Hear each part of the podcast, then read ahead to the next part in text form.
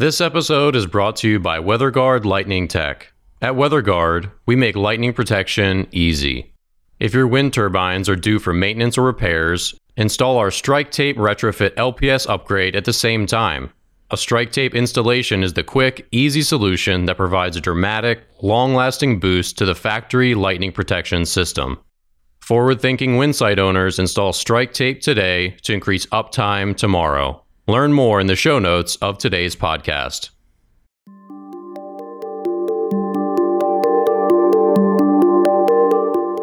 Welcome back. I'm Dan Blewett, I'm Allen Hall. And I'm Rosemary Barnes. and this is the Uptime Podcast, bringing you the latest in wind energy tech, news, and policy.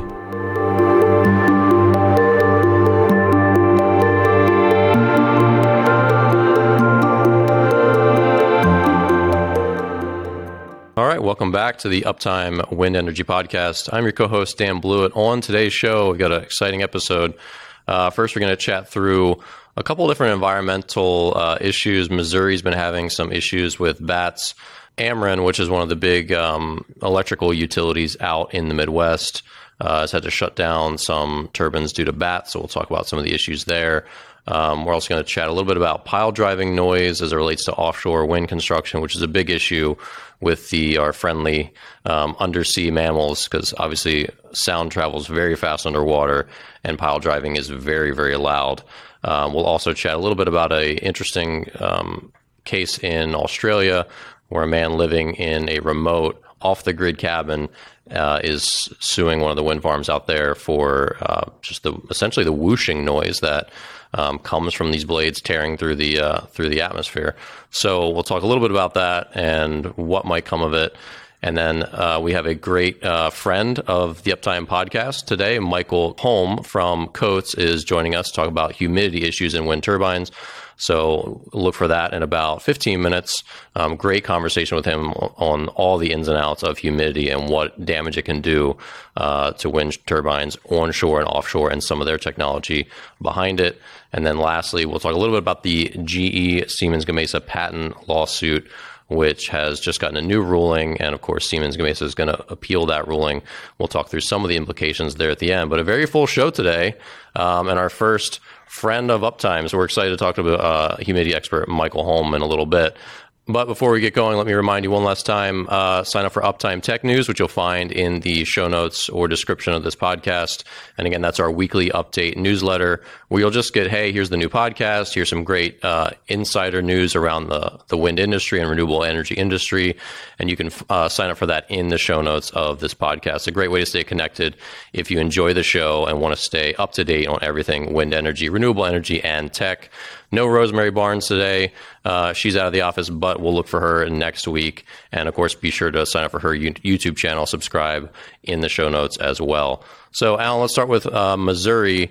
So, one of their largest wind farms is not running at night because they've had issues with bats and they don't want to kill. There's an endangered species out there that they don't want to kill. So kudos to Ameren for making the decision to to shut these off. They've honestly, it seems like they've taken the high road and said, yeah, we're gonna we're gonna um, err on the side of caution and with this species, but people are not happy that because they're not running 24 7, they're losing a, significant, a significant amount of capacity that it sounds like Ameren wants to pass on to ratepayers. So, um, Allen, this seems like it's a pretty big issue. Yeah, it, and it's this is going to grow in terms of an issue, particularly in the United States, because there's such a wide variety of uh, of, of, wildlife, birds, bats uh, that around wind turbines quite a good bit. And uh, as the number of wind turbines increases and the density of them increases, you're going to find places as uh, you know, birds and bats are sort of migratory creatures. When you initially sited the wind turbine location, you had done a survey. They obviously you do surveys of bats and, and birds in, in the area, and things change over time. So now Ameren is forced to shut down the wind turbines from essentially dusk until dawn, which is then uh, you know they, they, are losing a, a big revenue source from that because they're not creating power and selling power. And yet they have this capital expense of all these wind turbines. So now Ameren is going back to the ratepayers and saying, we need more money to cover our costs because we can't generate as much electricity. It's sort of a circular fight that's going to develop here, the you have to wonder if something in this equation is missing right now. You know, what's what's the dog that's not barking in this little bit of a fight? Which is there are means to mitigate bats and birds around wind turbines. We've we've talked about them on the podcast a couple of different times, and you and you wonder have they implemented some of those changes? I know there's been some researchers down at Texas State University, I believe that's where they are, that have done a, a, a, number of studies of how to re- repel bats away from wind turbines and to mitigate some of the losses there. But it, the, none of the articles we've seen talk about that, which is a little strange uh, because maybe Ameren is playing the longer game here and is is going to want to implement something like that, but they're going to obviously have to seek regulatory approval before they go ahead and install bat repellent or uh, bird repellent systems in in Missouri, right? Uh, so don't Dan, do you see how this gets like super complicated really fast, and, and then eventually it all seems to revolve around the money? Yeah, I mean, because if Ameren said, "Hey, you know, this was going to be the rate based on 24 hours of production per day, and now it's at 16," uh, that's yeah, that's a big rate increase for them to make things add up. And of course, the pushback is that, hey, you guys knew where you were building this wind farm, and you you knew what potential environmental risks there were when you got this permit. And they did get, you know, they got a permit um, from the U.S. Fish and Wildlife Services to operate in a way that was going to be eco-friendly. Um, but they still, yeah, they knew the risk. So it's like, why should we pay for your mistake if you didn't, you know, figure this out ahead of time? Or why didn't you just put this somewhere else? You know, there's other land. Like Missouri has quite a bit of flat land, as you know, growing up in Wichita, and, and I lived in Illinois for many years. That's not to say it's not owned by someone, obviously, but you know, there's a lot of places you could potentially put a wind farm, but that they settled on this one, and it's not working out that well. So they're, you know, why should the ratepayers fix and pay for their mistake? That's the big, the big question. All right, so moving on, um, in, in, a similar, similar vein, just a different, um, you know, sort of scenario is uh, we've got to figure out a way to mitigate sound when in, in doing these offshore wind installations. And, you know, marine animals are having a tough time coping with some of these human stressors. So there's a lot of technology out there that needs to be improved, needs to be developed um, to attenuate some of this noise because I mean, Allen, have you heard pile driving? Is there any like major construction around you? There's some here in DC that I've walked by. I actually walked by a, a new building where they were driving piles, and of course, it's like a they have like an explosive shot that drives the the pile driver. So every you know hundreds of times a day as they're as they're starting the foundations of these buildings, it's you hear this little mini explosion, sounds like a very loud gunshot, followed by this piston, you know, colliding at high speed with this steel beam. Right? It's incredibly loud. Like you don't want to even be a couple blocks from it. So you can imagine some of these whales, um, animals that have incredible um, you know, they they navigate the world through sonar, right? This has got to be incredibly disruptive to them. If I mean, if not just downright harmful. So some of these systems where they're encasing the piles, um, almost like give it a sort of like a barrier. So they're driving the pile inside it, and they've got this sort of um, this tube around it to help attenuate some of it.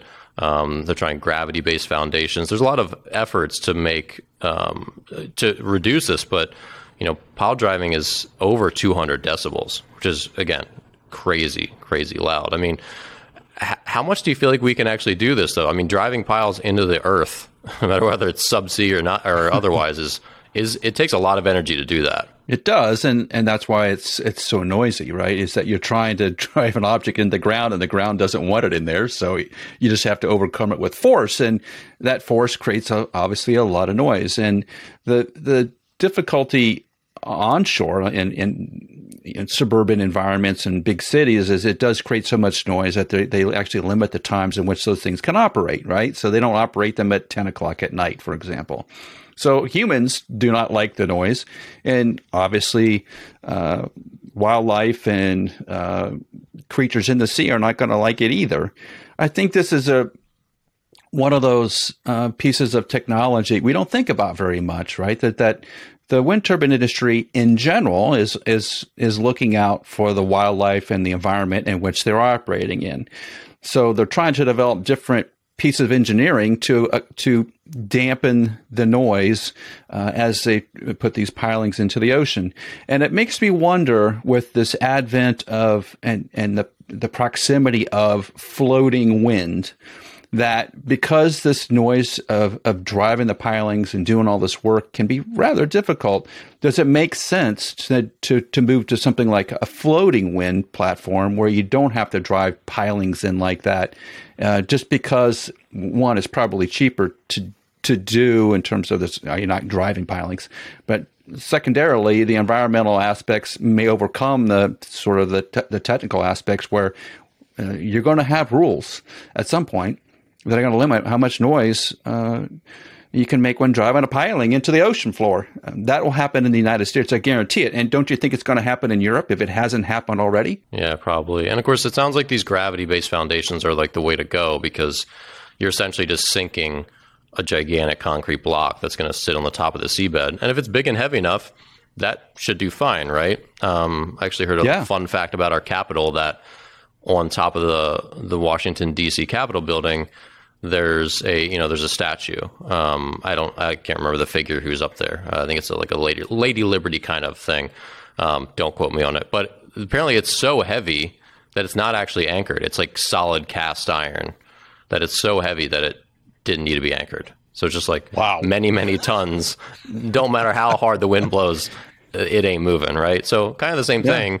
Um, and obviously, if you're just sinking stuff, but you know, one of the challenges that, that those gigantic um, gravity based like blocks essentially would need to be manufactured locally. But again, 3D printing, you know, like that could be, you know, and making these um, these things at the port is going to make a lot more sense. So as we continue to push towards like the local materials, local workers, you know, 3D printing where you can just make some of these things a lot easier without having to build a gigantic concrete plant, um, then hopefully that will probably win out. Because I mean, yeah, you just think about yeah, you make a bridge, you're going to drive pilings for a while, but then you're going to stop. If you're installing right. 100 turbines offshore, for example, uh, which would be a really which would be a really big farm in one location, yeah, of course there could be thousands in the grand scheme of things, but in one location you're driving pilings for uh, years on an end maybe, right? Like just continuing right. to drive pilings.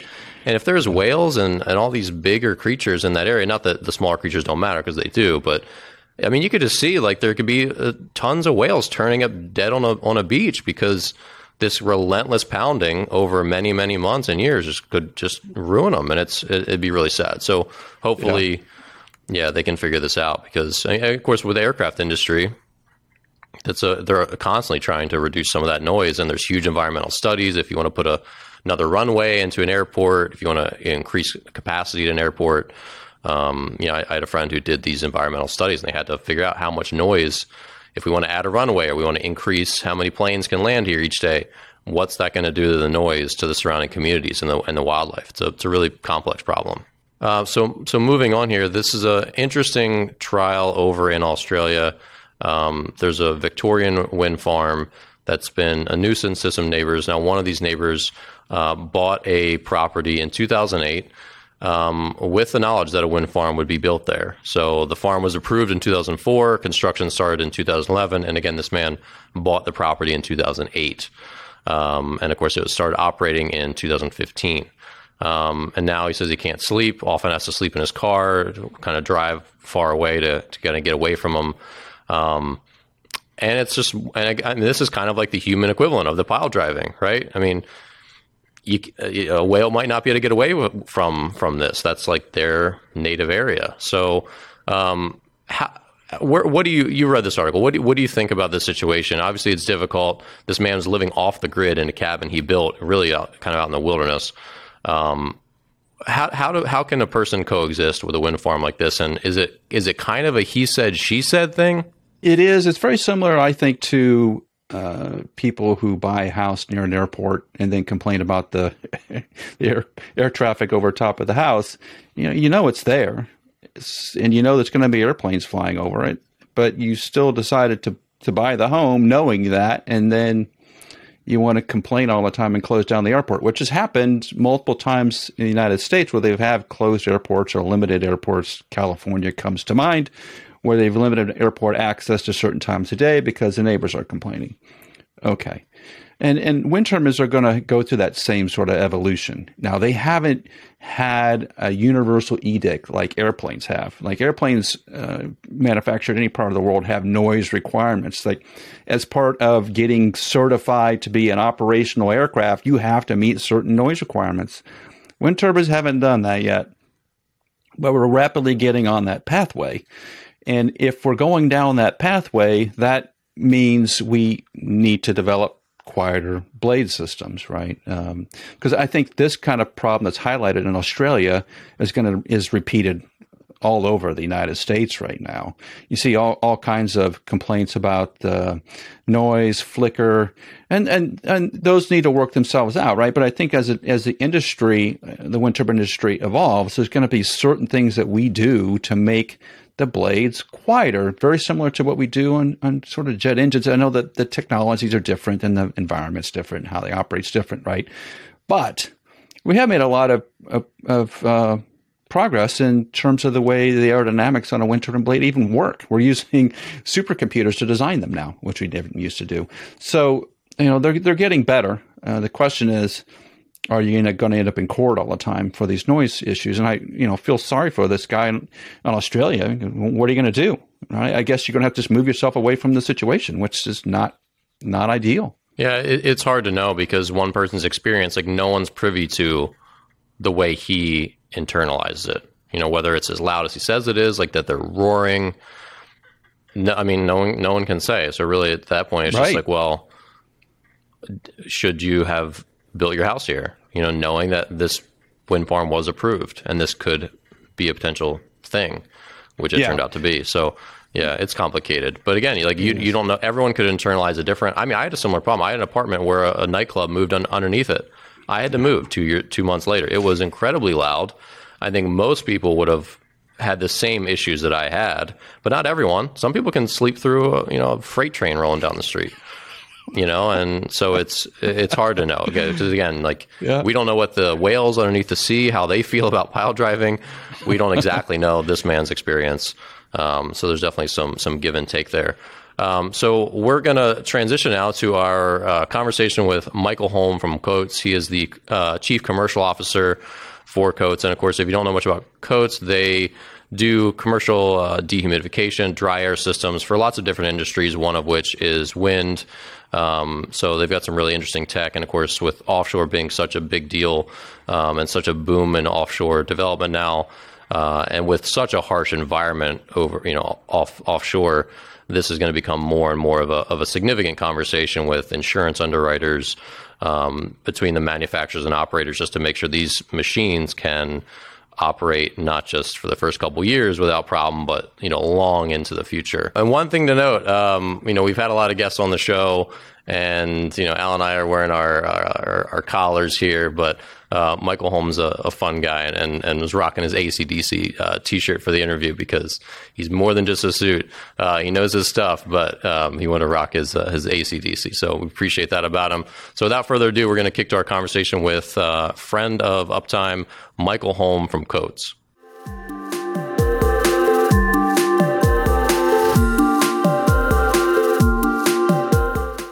All right, so we're here with uh, Michael Holm from Cotes. Let's talk a little bit about humidity. We've chatted, uh, getting ready for this this episode, about it being a bit of a, a hidden devil. Um, one of those things that kind of gets you know tossed aside, not as much um, considered in some of the planning and some of the construction, and one of those things like ah, you know, why do we need that? But obviously, not everything can be coated inside of a, a wind turbine, right? Whether you're in the nacelle or the tower um, not everything can be galvanized. Like not everything can be, um, you know, weatherproof from from humidity, which is you know as a gas is just going to reach and out and touch pretty much any surface um, within these. So so what do people need to know about the components that are maybe at the highest risk from you know some sustained humidity within a within a wind turbine? Yeah, but first of all, let me say you know maybe you you also you also good to go in the first couple of years because you won't see any problems. So you won't see any humidity related issues before you say four or five years down the road, typically after warranty runs out on your turbines. But after that, then you'll see you say the long term effects. And that you know electrical systems are the most the items or the components that you, are, of course have to be you know, most critical about because you know water and electronics don't mix very well. But then it also goes into um, it could be on some of the mechanical stuff because then you see you'll start to see corrosion. And also from a health and safety point of view you'll see mold growth. So this is something that people definitely need to plan for the future. Like like you said they're not going to see any any issues in the first couple years. But what are some besides corrosion i mean uh, arc flashes is that something that people could potentially worry about in terms of arc flashes of course if you have a lot of humidity you can see these kind of things happening and we have seen um, you know transformers or converter modules basically blowing up uh, due to high humidity. And that's just when it starts to condense, or is it the humidity itself? That is, of course, you have high humidity levels, and then, of course, then you will see when you then start powering up that that turbine or that component, then you you know the power will simply just jump, you know, and do a shortcut because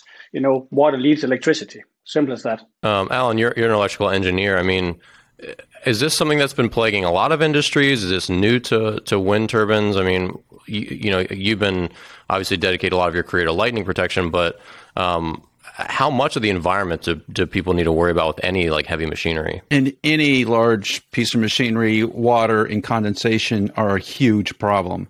Uh, I know we talk a lot about aircraft on our other podcasts, but aircraft accumulate water in, in buckets, gallons on a on a flight from condensation, and, and it's a it's a tremendous problem there. On wind turbines, it's the same sort of issue, but it's slightly different in the sense that a lot of wind turbines are located near the water or in the water. And, and there's so much electrical equipment, particularly expensive electrical equipment in a wind turbine today. Uh, condensation and water accumulation combined with dirt and salt leads to electrical problems throughout the turbine. So it's not a matter of if, it's a matter of when these problems are going to occur. So keeping the humidity controlled inside of the wind turbine is really critical for that long service life. And so, Michael, I mean, a lot of a lot of services are coded, right? I mean, are, are there any so services within a, a turbine, whether it's a tower or the nacelle, that that aren't coated that are maybe getting touched by humidity and then seeing that corrosion later on? I mean, why couldn't they just coat everything? Yeah, they could, but there's also a cost perspective into this, and you know, in the lack of say knowing better, you know, people have just you know doing you know C5 or C4 or even uh, you know yeah C5 offshore on the internals of a turbine because they didn't know any better. And that's just driving up cost un- unnecessary. So if you can control the environment, you can go for a lower corrosion class or you can go for lower IP classes on your elect- elect- uh, electrical components. Um, but then people have just tried to, um, you know, to protect, protect themselves in the best possible way. That you know, then they know knew how to solve it. Can you speak a little more about that? About that? So I'm not that familiar with the different classes of, of like coatings and corrosion protection. So what you said, a lot of people just try to combat this from a coating standpoint and just throw the thickest, like most protective coating on. Is that right? And whereas exactly. they could probably go a little cheaper and make it easier on themselves just by de- dehumidifying. Exactly. So we see this, you know, in other industries where you know, inside on the inside of bridges or the big constructions, they don't even paint; they just keep it dry because that will save them uh, at you know tons of paint. So it will lighten the weight of the structure, but also in terms of O and M and maintenance, and also just imagine that you know you have a guy, a service technician, crawling up the inside of the turbine. He chips the paint, then the, you need to send out a new guy to to uh, to, uh, to um, repair this uh, this damage. And so it, it it's just layer after layer after layer. But I've been into the wind industry for yeah 13 years or so, and you know I think it's it's sometimes you know some kind of involvement that you know at that point when you start doing this, you know you had other bigger issues or battles to fight, and now this mm-hmm. comes up. Yeah, so it's one of those things that's kind of insidious where you don't think much about it, and then five exactly. years later, you're like, man, we've got a lot of issues. And like 15 years ago or 20 years ago, you know, a turbine was built like, you know, um, a John Deere tractor, old school kind of thing. You know, it was no heavy duty metal and not so much electronic components, and that has now changed. Mm-hmm but you still live with you know, with old designs. Yeah. So the and the the more mechanical systems probably were much more resilient to to humidity and some yes. of these other environmental conditions. Yeah, yeah, that makes sense. So okay, so so what does an operator do if they don't have a dehumidifier installed? Like, is there have there been sort of like like folk solutions? Like, they turn up the heaters? Like, or do they ventilate? Like, what what do they they do if they or what are some of the things that people do that maybe work or maybe don't work, or they maybe just sort of trying, hope, hoping to get some sort of result from it? Exactly what you're saying.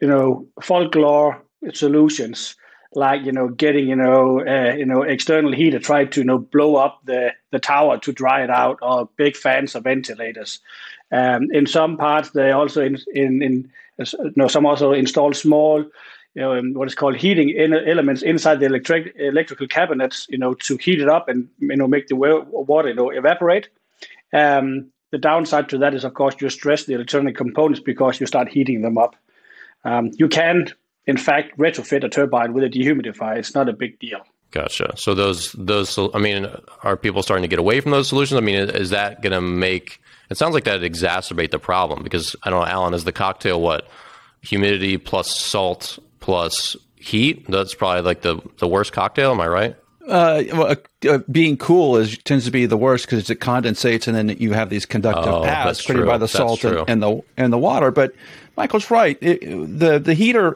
implementation, which I've seen on electrical cabinets, uh, has its own problems, and it really decreases the lifetime of the electrical electronic components. Transistor type equipment doesn't like to be hot, and so the more it's hot.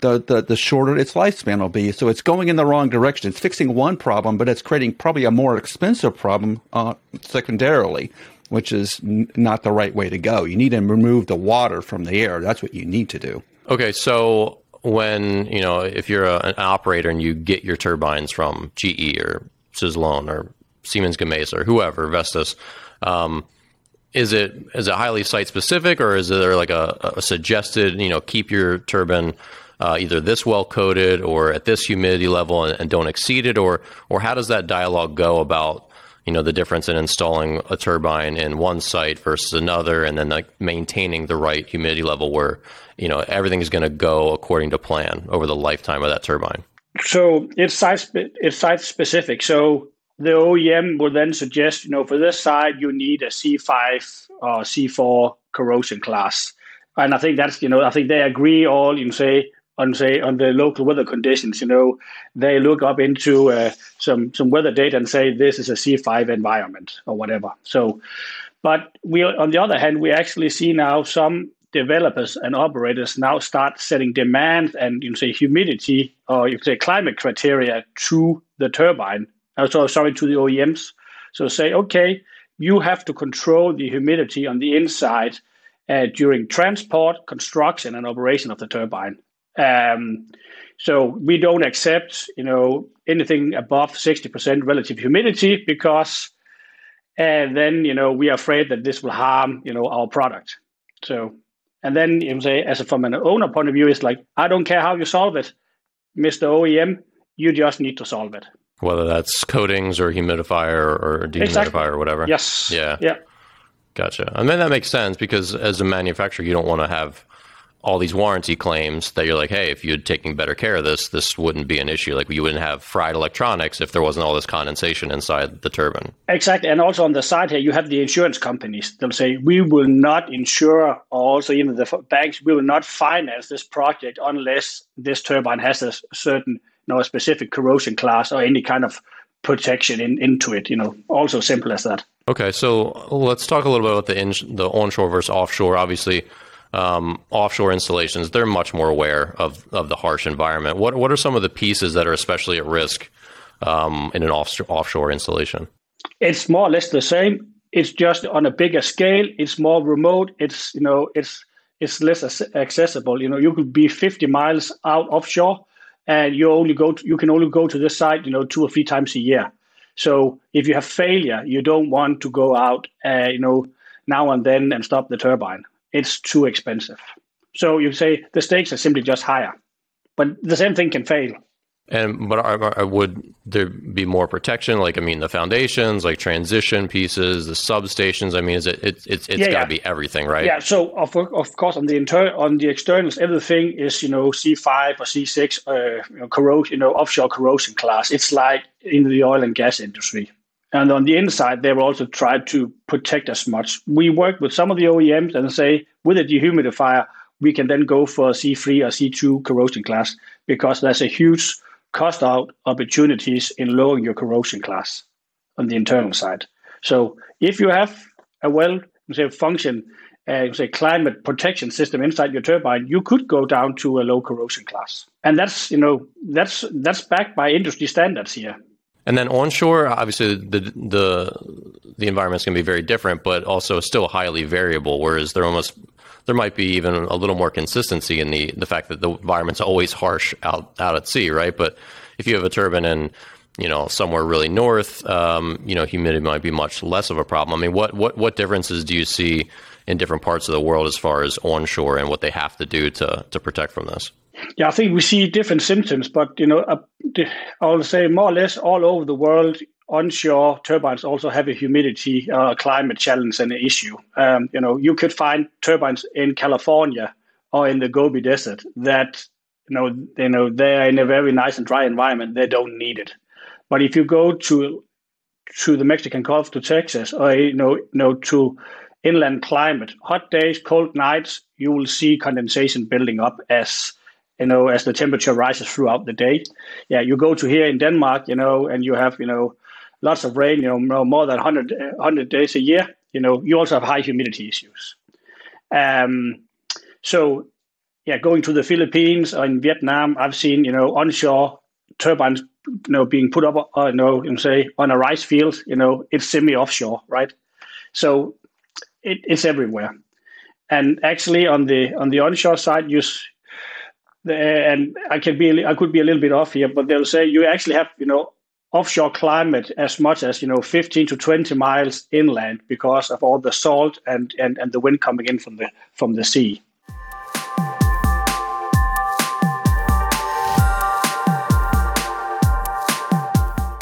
I want to discuss uh, the, the the internal factors like mold. And mold, mold is a, a big growing problem in industry because now we realize the health consequences of, of workers around mold and, and bumping into mold that they didn't expect was there and causing breathing problems and actually long term health consequences from some of the particular kinds of molds like black mold. Uh, and, and are we seeing more of the industry drive to make sure that the air inside of a turbine doesn't have mold, that they're actually not just worried about the turbine itself, but worried about the people who are going to be working inside that environment. And, and has that changed? Has that, has that sort of regulation and, and thought process changed recently? Yeah, I think so. I think, you know, for, for, for a long time, uh, you know, you know, larger corporations or operators, you know, they have a zero tolerance when it comes to mold. Um, and then it's just a matter of you know detecting it. You know how big should this black spot be before we see an issue. Um, some are super concerned about this. Others say, "Hmm, let's wait until someone complain." But all in all, you know, it's not acceptable. Yeah, and just dehumidifying that can really control the amount of mold that would even occur. So once it starts, it seems like it's very difficult to get rid of. In fact, if, if you have a mold problem inside of a wind turbine, you have to call a special company to come in to remove it. It gets very expensive very quickly, and it would seem like the, the, the cost trade off of having someone come in constantly remove mold versus have a, a dehumidifying yep. system doesn't even make sense, right? You, the dehumidifier is such a lower expense lifetime versus the exactly. constant risk, right? Exactly. Of course, now once you have mold there, you know, a dehumidifier cannot remove it. So you need someone who can clean it up. And then you can install a dehumidifier to prevent it from coming again. And right. there's also another thing. It's like you know we don't like water inside the turbine, so why do you go there and, and start rinsing it off? You know, with a um, with a you know, with a power cleaner. You know, it's it, it's it makes no sense to me. Yeah, those all seem like pretty pretty terrible tasks to go power wash with some disinfectant all the internal services looking for mold. That sounds awful. Yeah, and just imagine if you also have to go out and do this offshore. Like you know, the, the costs are no incremental in this. You know, it's it's unbelievable. Yeah, Michael, the the the technology that you have is really interesting because one of the things I would worry about having a dehumidification system in, in a wind turbine, particularly offshore, is how many? How reliable is it? Can it stay out there for years at a time and not need servicing? And just looking at your technology, you you have a very uh, maybe simplistic from the outside. I'm sure it's complicated on the inside. Technology. Would you like to explain how that te- technology works and how that system works generally? Yeah. So yeah, we do what is referred to as an adsorption dehumidifier. So there's different ways of you can you can dry out stuff. You probably know you know the dry bags uh, from Home Depot. Um, they have some kind of silica gel in, in them. The downside with these is like once they're full, they're full, and then they actually work as a sponge, and you need to go out and replace them. Um, then you have something what is referred to as a condensation dehumidifier that has you know a cooling surface. So you need to cool the air in order to get the water out. Um, when you go below around you know 15, 20 degrees Celsius, it's, it becomes very energy inefficient to to cool to cool the air to get the water out. And then we have this adsorption technology that has been around for 70 years. So we take the silica gel and put it into a big rotor that only rotates like seven or nine RPM a minute. And then we, we pull the humid air through that. And then the silica gel will absorb all the water in the air. And then we distribute the dry air into the turbine or to a structure. And as this, you know, big uh, rotor slowly rotates, it it it come it passes by um, um, a heat exchanger or heat module, sorry, that more than say evaporates or say or burns off the water that we have just absorbed, and then send that hot and humid air outside the structure. And this can go on and on. You know, we have we have uh, some of our uh, machines been running like you know 60 or 70 you know uh, thousand operational hours, and then you need just to go out once in a year and replace a replace a filter. Um, so that's within the service manual. And if you're offshore, you know there's not a lot of dust in the air. Then you can look at the filter and maybe just you know put it back. But then uh, otherwise you replace it. Occasionally there might be a, a drive belt or fan or something that you know that tears out after you know forty or fifty thousand hours. Then you can replace that. So in short, these machines needs needs inspection once in a year.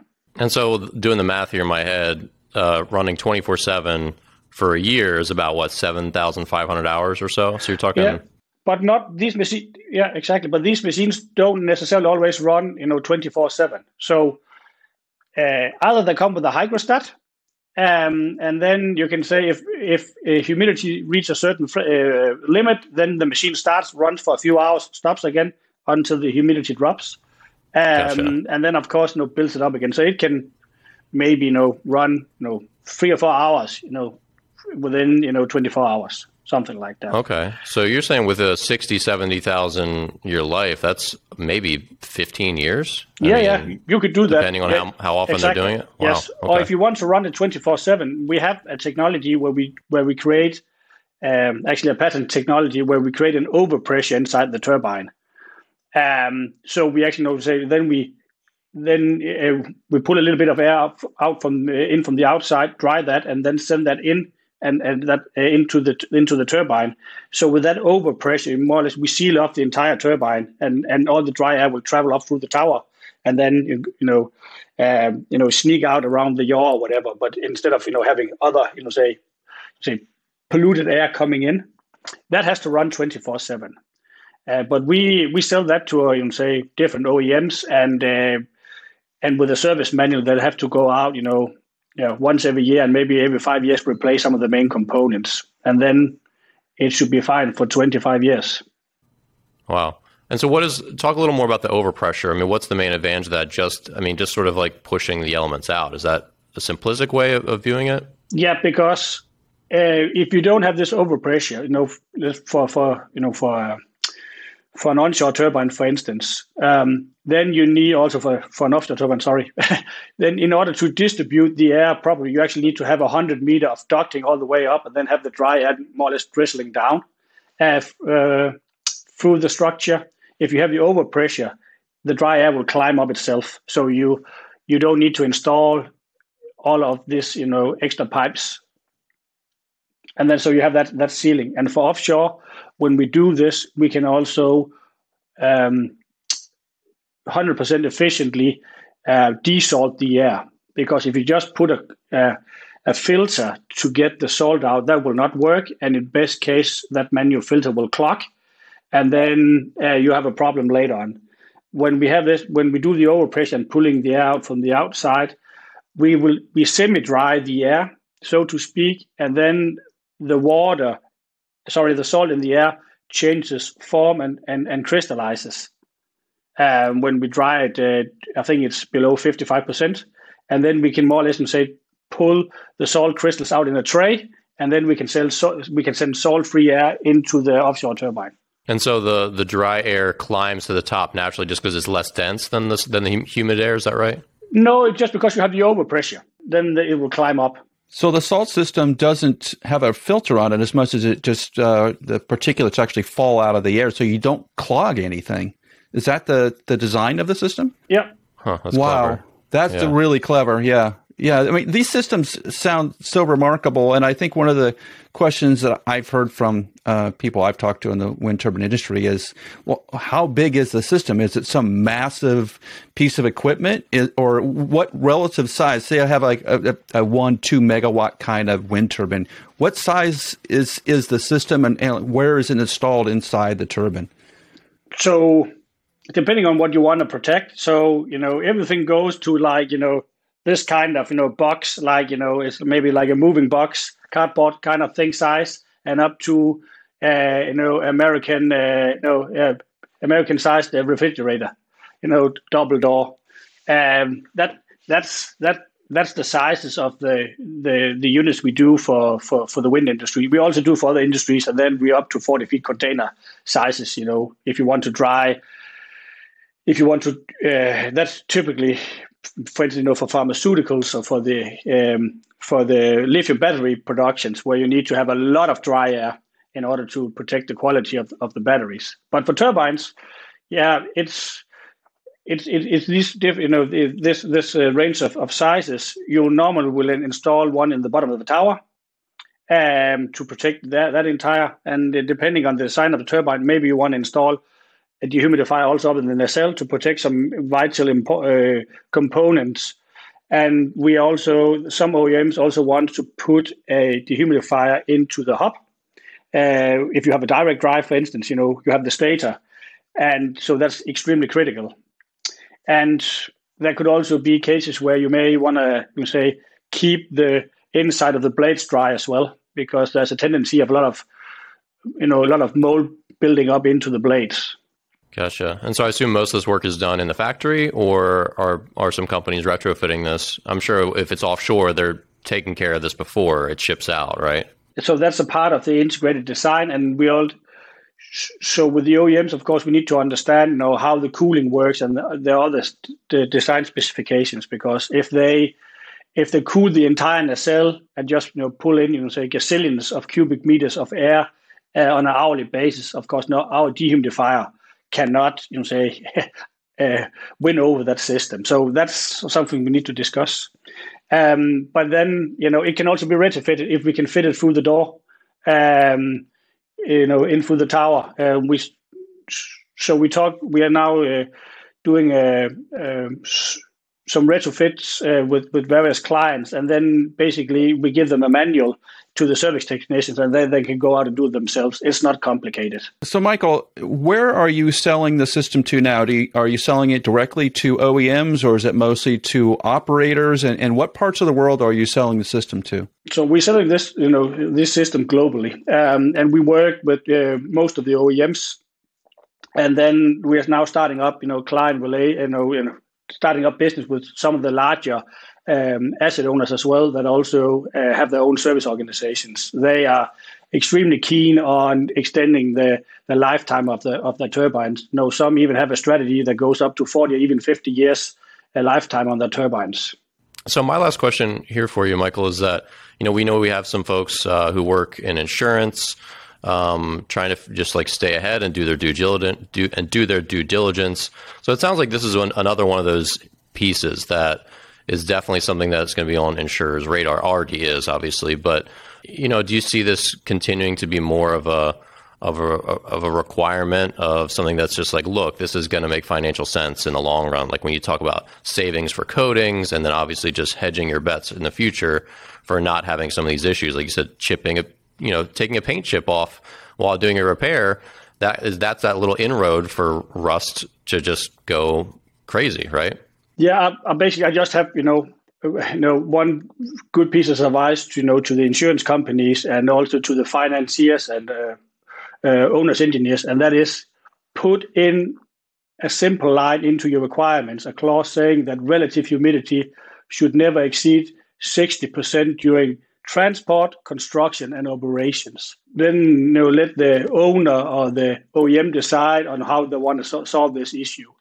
Um, then you can sleep, you know, you can sleep well at night uh, having this clause in. That makes yeah, that makes sense. Because Like you said, there could be different solutions for different people, and but as long as that's there, then they can figure out how they want to take care of it. Exactly. We see, you know, if if, if you have humidity above sixty percent, that's where you see mold start building up. You see corrosion. You will also see, you know, the you know electrical failure start, you know, starting at that point. And by just putting in, you know, say a speed limit of sixty percent, you should be okay. Got it. Got it. That's good advice. Well, Michael, where can people follow up with you and with Cotes? Yeah, you can check us out on our website, cotes.com, uh, and there you can also uh, find us on our link for, for our LinkedIn company page. All right. So for everyone listening, we will link in the description below, no matter where you're listening or watching, uh, so you can follow up with uh, Michael Holm and learn more about Cotes. Michael, thank you so much for coming on the show with us and chatting. Thank you. My pleasure.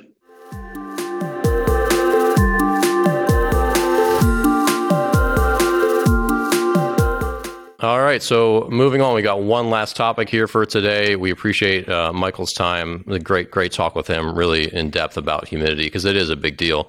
Um, we're going to talk about GE and their lawsuit against Siemens Gamesa. So, uh, looks like a preliminary ruling, which Siemens Gamesa is going to appeal.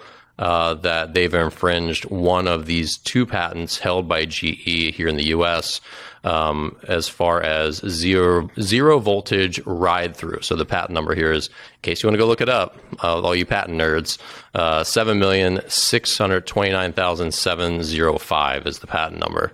Um, Allen, you pull patents all the time to learn yeah. about other companies' technology, which is incredibly nerdy, yeah. but you know, in, char- in character, on brand for you. Um, where do you fall in this patent lawsuit, and, and what's really at stake here for Siemens Gamesa? Well, it, this is really fascinating because usually large companies are very careful about crossing patent territory, and they have typically a staff of uh, corporate attorneys, one or two of which are, are patent experts who search the art and if I'm Siemens Gamesa, anytime there's a Vestas or a GE or a, or a Nordex or a Suzlon patent that's published, I'm going to read it and try to pass it along to the people in my engineering organization and say, hey, here's the latest and greatest from our competition, just so you know. And that has sort of two effects. One, it gives you the state of what the industry is and what your competitors are doing. But two, it tells you where you can't go. All right. So if you're, if you're if you happen to be, uh, you know, secondarily developing a particular widget that let's just say GE has already patented, well, you're kind of stuck. So you have to either buy rights to the patent from GE or figure out another way to, to solve this problem. So getting into these patent disputes is really unusual uh, between two large, smart, corporations that have a lot of patent attorneys. And to, to let it and secondarily sort of let it get to this level of now they're suing each other in a UK court which is gets to be expensive and it's in the press and everybody is unhappy and uh, it, you know you'd like to settle these things outside the courtroom ideally. So there's something more to the story that I, I can't really put my fingers on yet is it a territorial thing in the UK because uh, of the offshore wind development? Is GE trying to stake its territory and kind of shove Siemens out from even bidding for jobs, which which could happen? I mean, you, could get a settlement which would say, "Hey, Siemens Gamesa is infringed on a GE patent, therefore they are prohibited from uh, selling a wind turbine in the United Kingdom for five years." That would really hurt Siemens. That would not be good and and like vice versa, right? That the roles reversed, GE would hate it too. So those are the kind of outcomes here, and you're really playing with fire because once you're bringing a judge in in these patent disputes, you're never really sure where it's going to go. Um, that's the trouble is that you just don't. The outcome is one of a thousand different ways it can go, and if it goes sideways on you, if you're GE and uh, you know the, the judge says, "Hey, this is frivolous," and starts levying fines against you, you know that's that's that's not a good day either. So, Dan, do you see how this why this would rarely get to this stage is because there's so many barriers to to stop this from happening. It's fascinating to see it get this far. Yeah, so you're saying that internally, like in house, their lawyers are probably going to check any new technologies they make to make sure they're compatible with existing patents. That that seems Absolutely. like a sensible yeah. process. Yeah, yeah, yeah. You have to, uh, you have to, because the the downside costs of that are so enormous, and uh, attorneys are always, in my opinion, attorneys are always the most cautious people on the planet, right? Um, so you kind of get this downward um, direction of, of patents. So in an aircraft company, it tends to work like this. Uh, uh, the patent attorney will see what, say I work for Boeing and I guess, and there's some Airbus patent. They'll, then they'll distribute it around. They'll say, hey guys, this is what's going on. Make sure you don't screw up here and cost us a bunch of money because you're copying on an Airbus patent. yeah, yeah, right. I mean, th- that's why you have those uh, corporate patent attorney people on staff is to avoid hundreds of millions or billion dollar lawsuits. It can break your company, and, and yeah, and if you do, you know, in theory, steal intellectual property, you should should pay a penalty for that. It, it's it's it, it is a, it is a piece of property. It's sort of a non tangible piece of property, but it's a it's a piece of property. It's, it's a result of your hard earned work and efforts, and that's why there's you know the patent law in the United States is part of the Constitution. So uh, it it is so embedded in a lot of different governments. It's, it's it's taken very seriously. So once you get to this level, you're not playing anymore, right? This is this is uh, big time stuff uh, with high power lawyers and a lot of researchers and uh, supporting cast there, and you just don't want to be mm-hmm. there.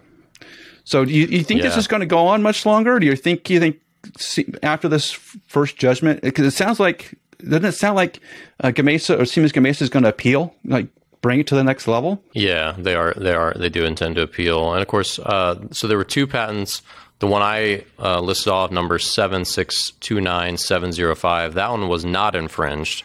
Uh, the judge determined the one that was infringed was their low voltage ride through technology, not the zero ride through. So the low voltage patent 6921985, that one is the one that they said they've infringed. if you're going to go pull patents. Um, but yeah, it does. You know, I don't know what the damages would be. Like, obviously, that they haven't gotten to that stage of the lawsuit yet. But you're right. I mean, it, I'm sure they're nervous about what's at stake here. Um, oh, and I don't know, I don't know how this technology works. So it's not like I know, hey, they're gonna have to dig up this and replace that, or you know, swap out these kind of. I'm not sure how that works, but um, but yeah, there's going to be some some significant damage, I guess, if if this uh, ruling sticks. So we'll have to see how it plays out. So that's going to do it for this week's uh, Uptime podcast. Thanks again to our guest, uh, Michael Holm from Cotes. Uh, again, check out the show notes or description where you can learn more about him and their company. Um, be sure to subscribe to Uptime Tech News, which you'll find in the show notes or description of this podcast. And subscribe to Rosemary Barnes, uh, who couldn't make it today, but she will be back next week. And you'll find her awesome YouTube channel uh, in the show notes as well. Thanks again for listening. Be sure to subscribe to our show on iTunes, Spotify, Stitcher, YouTube, wherever you listen, and we'll see you here next week on the Uptime Wind Energy Podcast.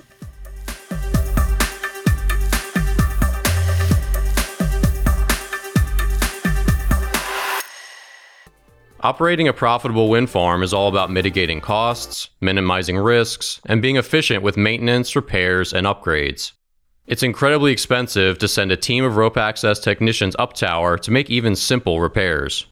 We also know how costly lightning damage can be, requiring inspection, repairs, and downtime for even minor lightning strikes.